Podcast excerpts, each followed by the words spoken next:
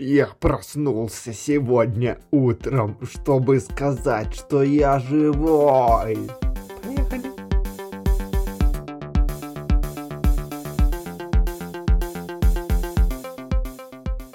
Всем привет! Это подкаст «Хорошие времена» с Борисом и Игорем и его ведущие Тимур и Артем. Здравствуйте. Вообще, ведущими этого подкаста должны быть Борис и Игорь. Вообще, подкаст должен выходить с какой-то нормальной периодичностью, а не с такими гигантскими перерывами, как у нас получилось. Спасибо всем, кто ждал и надеялся. Мы наконец возвращаемся с новыми выпусками, хотя даже сезон не закончился. Борис и Игорь давно хотели возобновить и наконец записать хоть один выпуск. Поэтому надеемся, что все будет классно. Возвращаемся к выпуску. Это подкаст о хороших временах, в котором мы вспоминаем прошлые года от 2000 и до 2022. Один год, один выпуск, вспоминаем интересные события, как они на нас повлияли, что мы запомнили или что просто хочется обсудить сегодня. В этом выпуске обсуждаем 2003 год, поговорим про уникальный фильм с невероятным количеством Оскаров, про суперский мультик, про интересное ток-шоу, немного про музыку, про книги и про то, как мы ходили в детский сад. Ну что, поехали?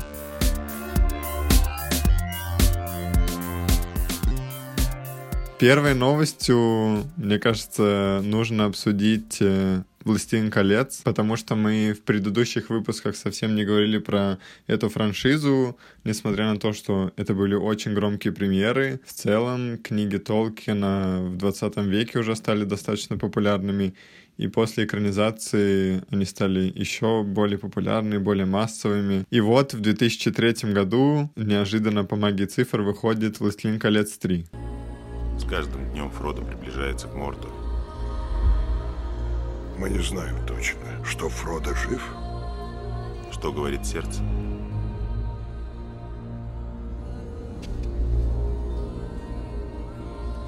Сюда, хозяин.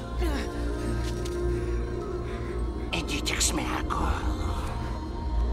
Тьма накрыла нас, Арагорн. Зло расползается из Мордора.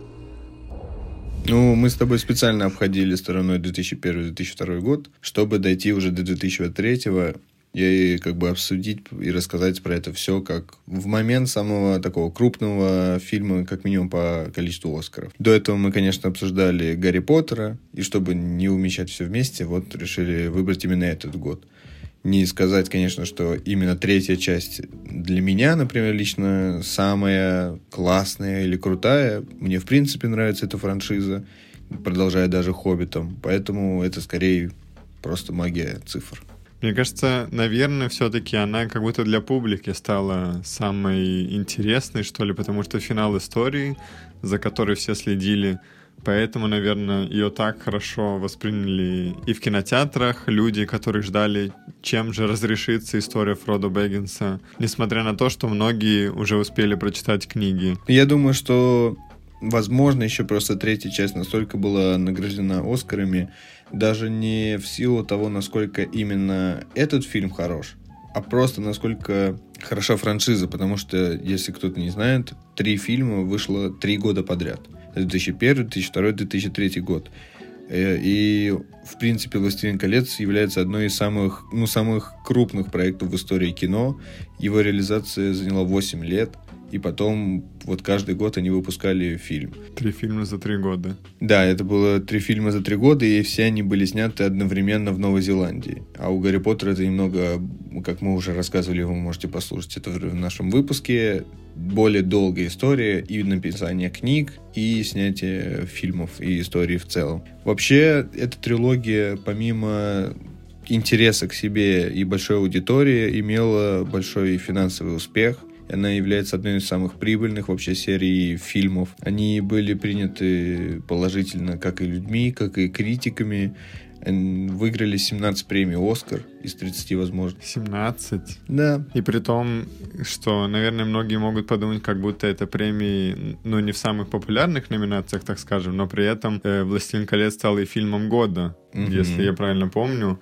Это, конечно, и технические номинации, которые связаны с оформлением, звуковым, визуальным, каким-то грим, еще что-то, костюмы, но это и самые центральные популярные номинации.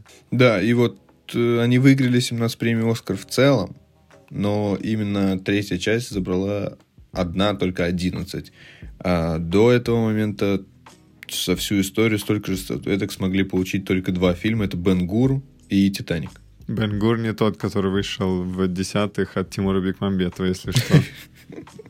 Если вы вообще смотрели и то, и другое. Да, если вы вдруг понадеялись, что Тимур Бекмамбетов получил Оскар. Также этот фильм, ну, наверное, это просто, может быть, не совсем прав- правильное сравнение, сравнение с Гарри Поттером, но в «Властелине колец» тоже очень много было инновационных визуальных эффектов, как и грима, так и разные новые технологии там захвата движения. Ну, например, э, все эти эффекты точно помнят по Голому, которого сыграл Энди Серкис. Очень популярный актер, который очень часто играет персонажей, связанных именно с какой-то доработкой в виде эффектов.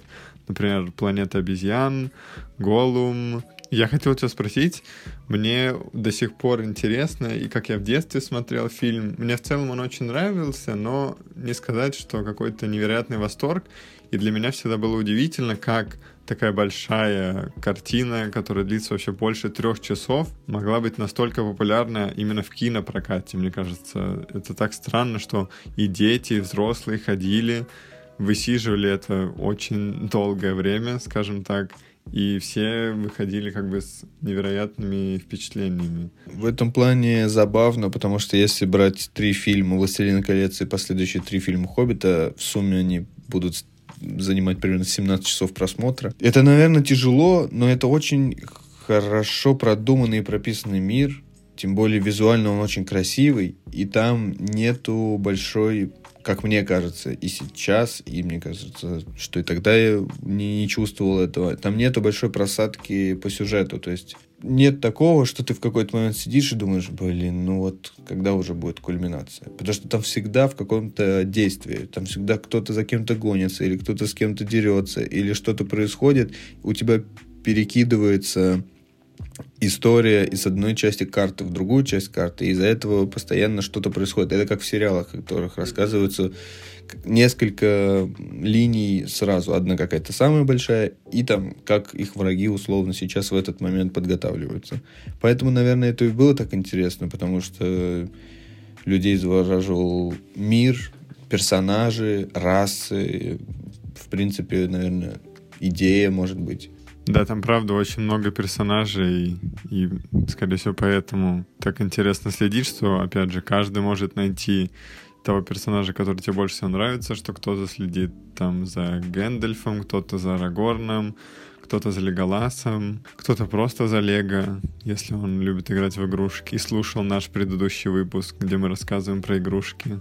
Так, ладно, слишком много рекламы наших предыдущих выпусков, хотя это только четвертый. А еще хочется последним что отметить, это что есть как бы продолжение, но вообще это предыстория «Властелина колец», э, кинотрилогия «Хоббит». Она выходила с 12 по 14 год, точно так же, как и «Властелин колец», выпускалась каждый год подряд, то есть 12, 13, 14. Если вы вдруг не смотрели вообще эту всю серию, то, очевидно, вам стоит посмотреть, потому что это такие, ну, это глобальные и массивные фильмы и истории, которые хоть раз, мне кажется, стоит посмотреть, как «Властелин колец», как «Гарри Поттер», как «Шрек». Мне кажется, это еще очень уникальный случай, когда фильм настолько разрекламировал место съемок Новую Зеландию. Ведь на этом потом начали строить много туристических активностей, что, например, там есть Шир. И в целом сама Новая Зеландия как будто открылась э, массовому зрителю, и люди увидели, какие там красивые пейзажи, насколько разнообразная страна, несмотря на свое отдаление и такое отделенное положение в виде острова.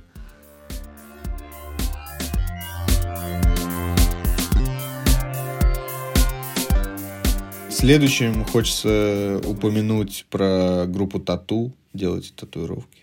Опять же, такое небольшое объяснение, почему именно в 2003 году мы упоминаем эту группу. Создана она была в 99-м. Но в 2003 году они отправились на Евровидение, заняли там третье место, но с таким своим скандалом, потому что много кто с этим спорил из-за некоторых даже политических моментов. Да, в целом, мне кажется, про тату важно упомянуть в контексте нулевых э, явлений, которые были популярны в России, потому что группа имела очень большую известность еще до Евровидения. Их альбом «200 по встречной» широко расходился, очень много слушали в целом, как будто после так называемых свободных 90-х э, появления такой группы супер позитивно встречали все слушатели, Хотя, опять же, если мы делаем какую-то ретроспективу и взгляд из наших дней, то понятно становится, что проект был достаточно искусственный. Хотя люди очень верили в эту историю, в то, что обе солистки любят друг друга, что они пара,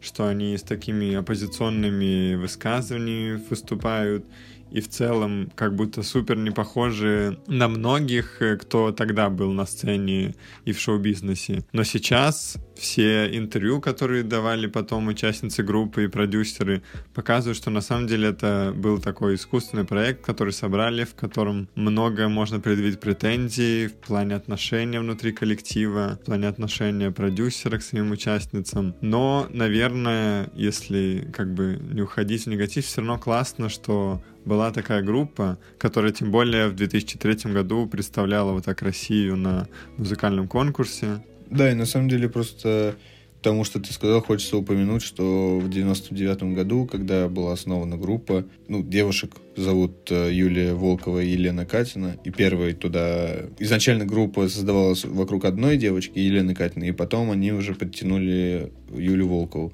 И хочется упомянуть, что им было 15-14 лет.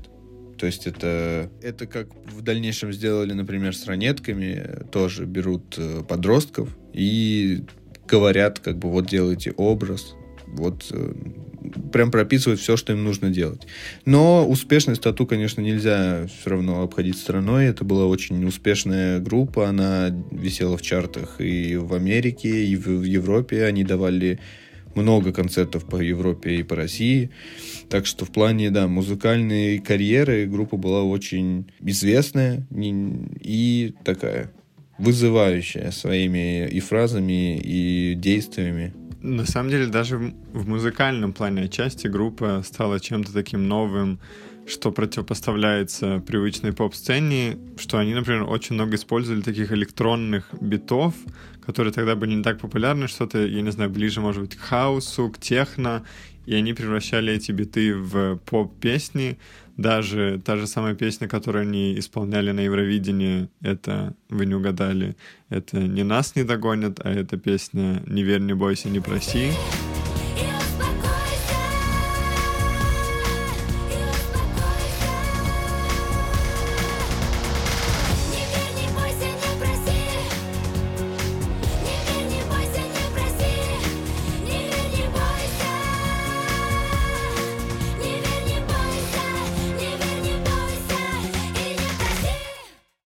В этой песне, например, можно услышать такие более хаос, звуки, биты, которые тогда были не так популярны на поп-сцене. И даже в этом отношении группа стала чем-то новым, поэтому, наверное, она так и нравилась слушателям. Еще, может быть, для многих будет открытием, как для меня недавно стало, что название связано не только с татуировками, а в нем заложен такой лингвистический подтекст, как будто «та любит ту», что опять как бы фраза так про двух девушек, которые отыгрывали вот так на сцене отношения и любовь.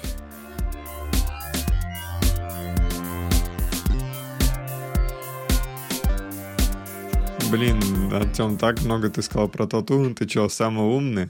Кстати, самый умный. Классная передача, которая выходила на СТС, начала выходить в 2003 году. Или передача, которую я для себя в детстве называл передача, в которой собрали детей, которые очень быстро читают вопросы. Потому что для меня это всегда был шок, когда Тина Канделаки начинает быстро зачитывать вопросы, ребенок уже на середине предложения дает ответ.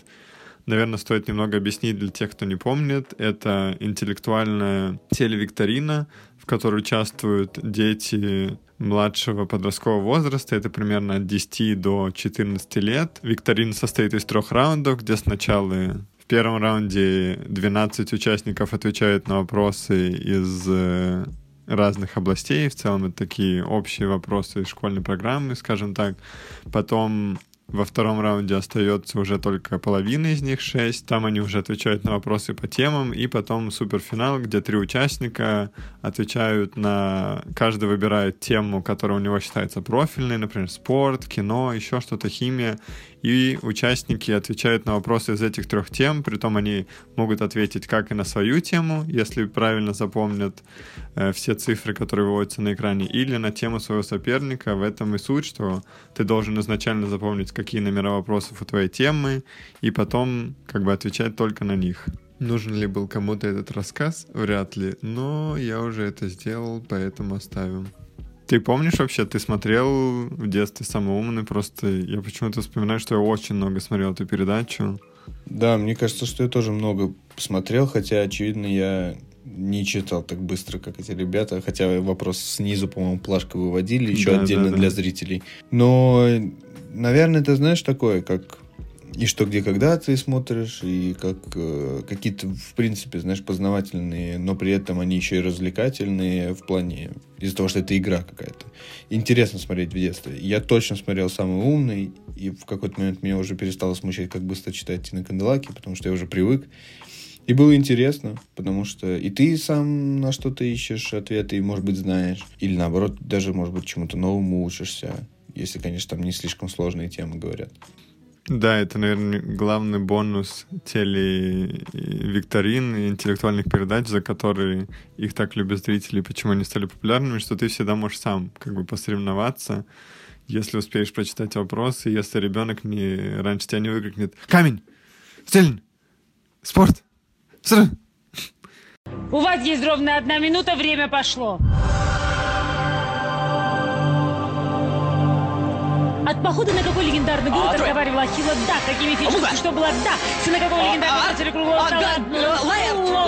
Идем дальше. Какой бог назвал Барса судьей правильной стебле какого сокого растения сделано правильно? Каких животных великан таких насторожил правильно? Потом какого бога правильно? Сын какого еще для меня сейчас стало удивительным, как много участников этой передачи сейчас где-то мелькают. Что это, например, много из них стали знатоками что где когда, Борис Белозеров, может, кто-то знает. А многие стали актерами или еще в каких-то профессиях себя задействовали, потому что, правда, как бы дети приходили... Если честно, звучит как они выжили и, и живут обычной жизнью. Типа, они вышли с программы и продолжили жить. Это так. Что дети приходили туда в небольшом возрасте, 12, там, 11 лет, и, понятно, они еще даже школу не закончили, поэтому они могли прославиться за счет этой передачи, потом закончить школу и понять, что так я вообще не хочу всю жизнь быть в телевикторинах, или же наоборот такой, теперь у меня азарт, и я не могу жить без интеллектуальных передач. Я понимаю, что как будто бы Тина Канделаки, она вообще... Ну, ощущение есть внутри, что она вообще нигде, кроме самой умной, не была в нулевых и прославилась только за счет этого. Хотя вроде как, как бы у нее много было передач, и на СТС том же самом были какие-то передачи, и на радио она тоже вела. Я предполагаю, что просто и там ее образ был самый яркий, потому что все запоминали, запомнили о том, как она быстро там разговаривает и зачитывает вопросы, и из-за этого, наверное, и в памяти остается, что она больше там. То есть у меня лично в памяти это самый умный матч ТВ.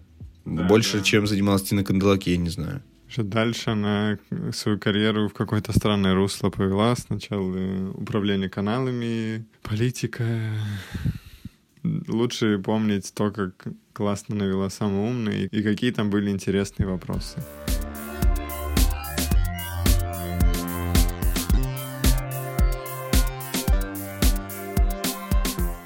Вот мы спускаемся по темам все вниз и вниз, все вниз и вниз. Я надеюсь, дорогие слушатели, что вы уловили в этой моей фразе отсылку к легендарному мультфильму Pixar «В поисках Немо». И скажу честно, моему любимому мультфильму всех времен народов — идея этого мультфильма э, пришла к режиссеру Эндрю Стентону, режиссеру и главному сценаристу, продюсеру, когда он вспоминал свои детские походы к стоматологу, потому что в стоматологии, куда он ходил, был большой аквариум. Как раз как и в мультфильме, в аквариум, в который попадает Немо. Этот аквариум стоит у дантиста, они все время смотрят за его работой, к нему приходят дети на прием, потому что это детский врач. И Эндрю Стентон как раз вспомнил какие-то похожие ситуации, и из этого родилась идея снять э, мультфильм про жизнь рыб про жизнь рыб в аквариуме изначально, и потом это доросло до жизни рыб в океане. И главная сюжетная линия, в целом связанная с отношениями родителей и детей, тоже заимствованная из реальной жизни Эндрю Стентона. Это связано с его мыслями о том, как быть хорошим отцом, потому что в конце 90-х у него родился сын первый, и он очень много думал о том, что как будто страх за ребенка может помешать ему стать хорошим отцом, вот это гиперопека и все остальное, что как раз мы видим в мультике у Марвина, у отца Немо.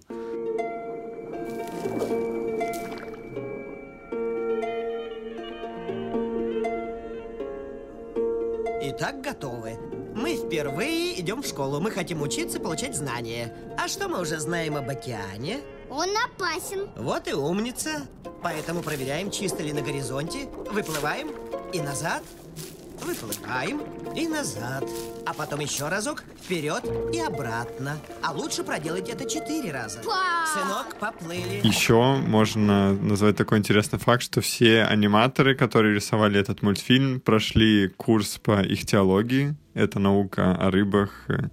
И очень много раз э, погружались с аквалангами в океан, чтобы посмотреть на то, как лучше нарисовать кораллы, коралловый риф, рыб, потому что очень много в производстве было завязано на том, чтобы по-настоящему изобразить движение рыб, и главная сложность была в том, чтобы изобразить воду, чтобы не было ощущения, что рыбы находятся в невесомости, показать именно эффект воды, которого тогда было тяжело добиться. И аниматоры сделали это за счет игры со светом. Мы все время видим, как солнечные лучи проникают сверху вниз.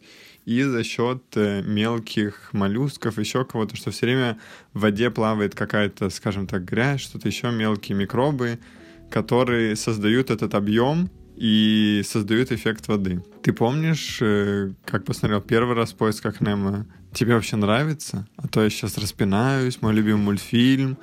А ты Нет. такой, ну, на троечку. На троечку, ну, три с половиной из десяти, наверное, поставил бы. Я тебя убью. Нет, э, я не помню, как я первый раз его посмотрел, но я очень люблю этот мультфильм. И даже люблю, напомню, что есть у него небольшое такое ответвление и продолжение. Это «В поисках Дори», который выходил в шестнадцатом году. И я, да, с удовольствием даже предлагаю тебе после записи посидеть вместе. смотреть. Просто, просто посидеть. Да нет, шучу. Давай просто посидим. Шучу, шучу. Нет, я очень люблю, на самом деле, правда, эти два мультфильма. И, в принципе, тогда я помню, что в детстве мне очень нравился. Я пересматривал несколько раз, сто процентов. Несмотря на то, что я помню, что меня очень пугал бугор.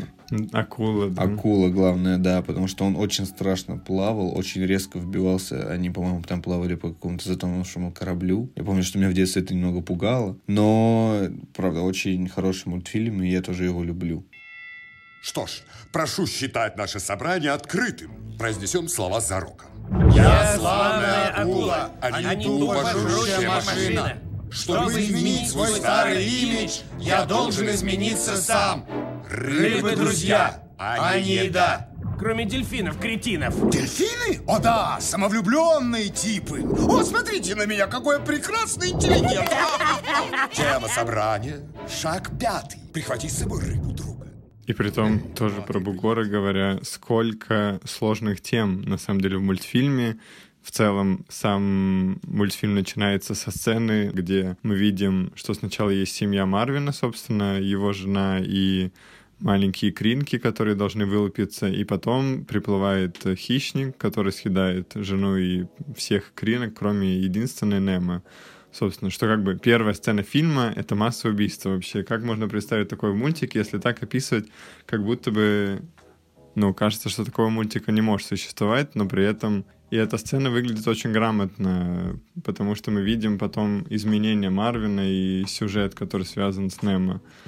И другие темы в плане Дори, у которой проблемы с краткосрочной памятью. Ну что тоже такой вопрос э, не для детских мультфильмов. И Бугор с акулами, который по факту такое общество анонимных, э, ну не алкоголиков, но они тоже борются с зависимостью, чтобы не есть рыб, пытаются переучиться на вегетарианство и как бы очень агрессивно реагируют, если чувствуют кровь. А ты помнишь, может быть, у тебя есть какие-то любимые персонажи или, может, какие-то сценки, которые точно вспоминаешь классные? Да я, мне кажется, на самом деле в целом мультфильм хорошо помню.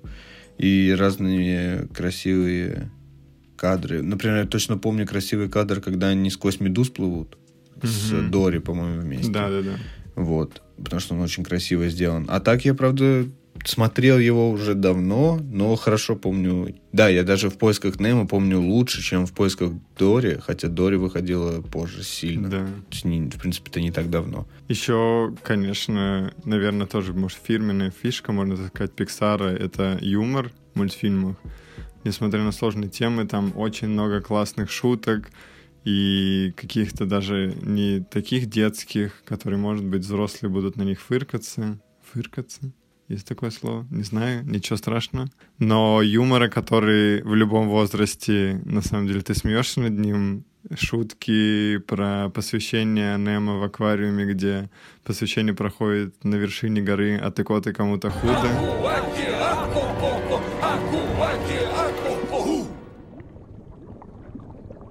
Твое имя? Немо. Брат Пузырь, прошу. Немо! Оранжево-белый малыш-пришелец, мы призвали тебя на вершину горы, а ты кот и кому-то туго, дабы возвести тебя в члены аквариумного содружества. М? Будешь в клубе. Правда? Только если ты проплывешь сквозь кольцо огня! Шутки Дори про то, как на них напал хищник в расщелине, и она поет «Не скушаешь ты нас, нет-нет, не скушаешь ты нас, ты на диете». И просто очень много шуток, даже, например, над тем, что Марион — это рыба-клоун, но который никак не может рассказать анекдот, чтобы вокруг все оценили и посмеялись. Классная анимация раньше была. И, кстати, просто тоже, если кому-то интересно, то да, в поисках Немо забрал Оскар за лучший мультфильм в том году. Кажется, как будто просто в современных э, мультфильмах реже встречаются такое вот большое количество именно сложных тем. Может быть, я могу быть неправ, но мне кажется, что когда взрослые люди пишут мультфильм, ну, сценарий для мультфильма или для какой-то там сказки, невозможно не вложить туда что-то серьезное, что поймут взрослые.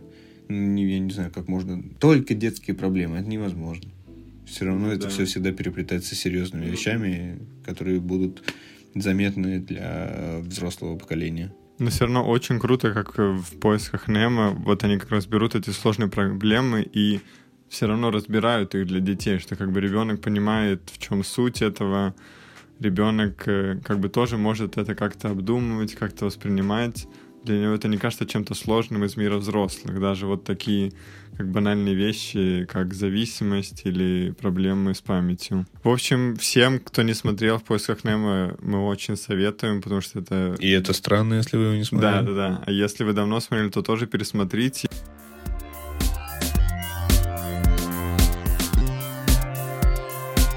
И возвращаясь немного к э, музыке, мы уже обсудили с тобой тату, но хочется еще упомянуть группу White Stripes, так как в 2003 году у них э, вышел четвертый студийный альбом, самый популярный, в принципе, это альбом Elephant. Он стал первым альбомом группы, который сумел возглавить британский чарт, а также стал первым в топ-10 чарта Соединенных Штатов и вывел группу на такой прям уже совсем-совсем мировой уровень. И если отделять, то Джека Уайта в целом как, да, как исполнителя. исполнителя, да. Все точно, я думаю, знают главный хит с этого альбома, песню Seven Nation Army.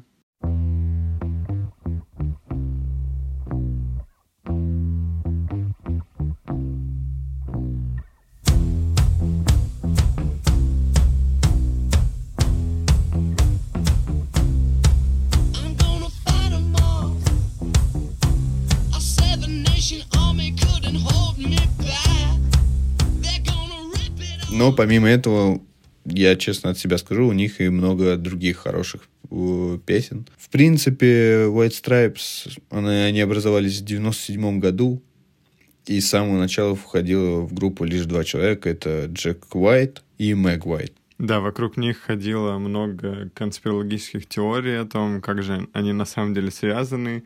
И первые годы они говорили, что они брат с сестрой, во что тоже активно верила пресса, но все-таки искала какие-то еще разные варианты. И потом обнаружилось, что на самом деле они муж и жена. Пара, которая образовала группу. Изначально Джек сам хотел играть, но как я читал, что он не смог найти друга на барабаны, потому что сам он изначально был барабанщиком, потом научился играть на гитаре, вот захотел организовать группу, долго искал, с кем же начать этот коллектив, и в итоге предложил своей жене. Интересный факт, что Джека Уайта, как все, в принципе, его и знают, на самом деле зовут э, Джон Энтони Гиллис. На самом деле зовут Иван Белый. Дима Белан. И стал он Джеком Уайтом только после того, как взял фамилию жены, так как она была Мэг Уайт, что, в принципе, не типично. И все и знают теперь его как Джека Уайта и как сольного артиста, и как э, White Stripes. Помимо этого, он э, играл в хороших группах, в хороших коллективах. Э, The Raconteurs и The Dead Weather. Их тоже советую, на самом деле, вам послушать, особенно The Raconteurs. Я с ними больше знаком, и очень хорошая группа. Ты вроде дружишь с ними, да? Так, типа, выходите Да, ребята, на пикники. ну, ребята приятные, реально. И немного про название, если кому-то интересно, то оно произошло от, э, скажем так, любви Джека и Мэг к красно-белым леденцам, у которых такой спиралью закручиваются белые линии. Они взяли эти цвета белый, красный и черный как основные цвета для оформления. Большинство обложек у них сделаны в таком стиле, и на концертах они выступали в красных рубашках с черными галстуками или в другой одежде этих цветов. И название тоже выбрали как белые линии. Сам Джек говорил, что ему кажется, это такое очень детское название, и детские идеи, они всегда самые настоящие, самые искренние, поэтому он подумал, что такое название будет лучшим.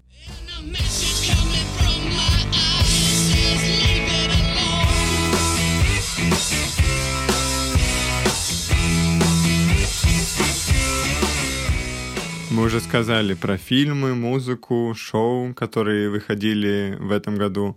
Но, наверное, самым важным событием для нас был детский сад. Мы пошли в детский сад, э, и, наверное, для многих детский сад — это классные воспоминания или, может быть, просто какие-то интересные истории с детства. В целом, как ты помнишь детский сад? Вот что-то хорошее, я не знаю, или какие-то, наоборот, только негативные воспоминания, то, что заставляли засыпать, и невкусная еда, или, может, наоборот, все было классно. Вот как для тебя это? Ну, я на самом деле не могу сказать, что было только плохо или только хорошо. Я помню и какие-то плохие истории, как я там ударялся или ругался, дрался, но и при этом хорошие, когда мы там уходили на, а, на тихий час, и в итоге не спали и бесились, пока никто не видит. Да и еда, по-моему, в школе была похуже, чем в детском саду, как мне кажется. То, что в детском саду, то что, каш? Да, в детском саду как будто дети активнее питаются, чувствуют, что им нужно расти. Да, было весело на самом деле. Да, для меня тоже детский сад, как бы в основном это позитивные воспоминания. Вот это странное ощущение, когда ты дружишь э, с, с одногруппниками, потому что в одну группу ходите. Настолько, что вот до крови просто мы друзья, мы никогда не разойдемся. Потом вы идете в разные школы и такой, что, что, Миша, кто это? Я не помню. Вы с ним в детский сад ходили, вы там так дружили. Да нет, вообще не знаю, кто это такой. У нас в детском саду было много, на самом деле, каких-то, ну, не развлечений, а таких занятий. То есть мы, я помню, в каких-то сценках устро... играли, цирк, по-моему, был. То есть мы в чем-то театральном себя в детстве пользовались. Были опыты, разные, с песком, с водой. То есть мы изучали, знаешь, такие, наверное, основные, самые первоначальные знакомства с физикой и химией, мне кажется. Это было что-то такое. Плюс очень вкусный кислородный коктейль. Это лучший напиток, который я пил Напиток там. богов. Ну, мне казалось так всю жизнь, что это просто о, было, ну, невероятно Это вкусно. так странно, там просто вишневый сок с пузыриками. Да, я потом один раз, э, это, это чувство меня не покидало много лет, и взрослым я уже пошел, в, оказывается, их можно купить в аптеках, если не ошибаюсь. Я купил, и он оказался вообще не таким вкусным. Да, и ведь, ведь еще это было, как будто тебе кажется, что ты прям, ну вот витамины такой стопкой выпиваешь. Как, будто- Я даже по два мог Да, попросить. ты при- Тебя приводят к медсестре в детском саду, тебе дают этот кислородный коктейль, то, ну все, это вот э, смесь суперсолдата, как у Капитана Америки, как будто ты думаешь, ты выпиваешь этот коктейль. Так, давайте, что, пора саджаться? Могу! Ну, даже называется кислородный. Да. Как будто сила есть. Хотя как бы там, ну и сахар, наверное, потому что это правда, это типа разводили на обычном соке, каком-то ягодном или еще другом. Верилось, что он полезный. Поэтому, да, на самом деле детский сад был активный, было много разных кружков, каких-то занятий. Плюс, в принципе, просто ты на прогулке там бесишься, играешь во что-то. Еще я вспоминаю, что когда ты уже во взрослом возрасте с какими-то знакомыми обсуждаешь детский сад, для меня всегда было удивительно, насколько разные детские сады во всех местах. Что у всех разная программа, разные традиции. Кто-то все время... А у нас был детский сад с бассейном. Что?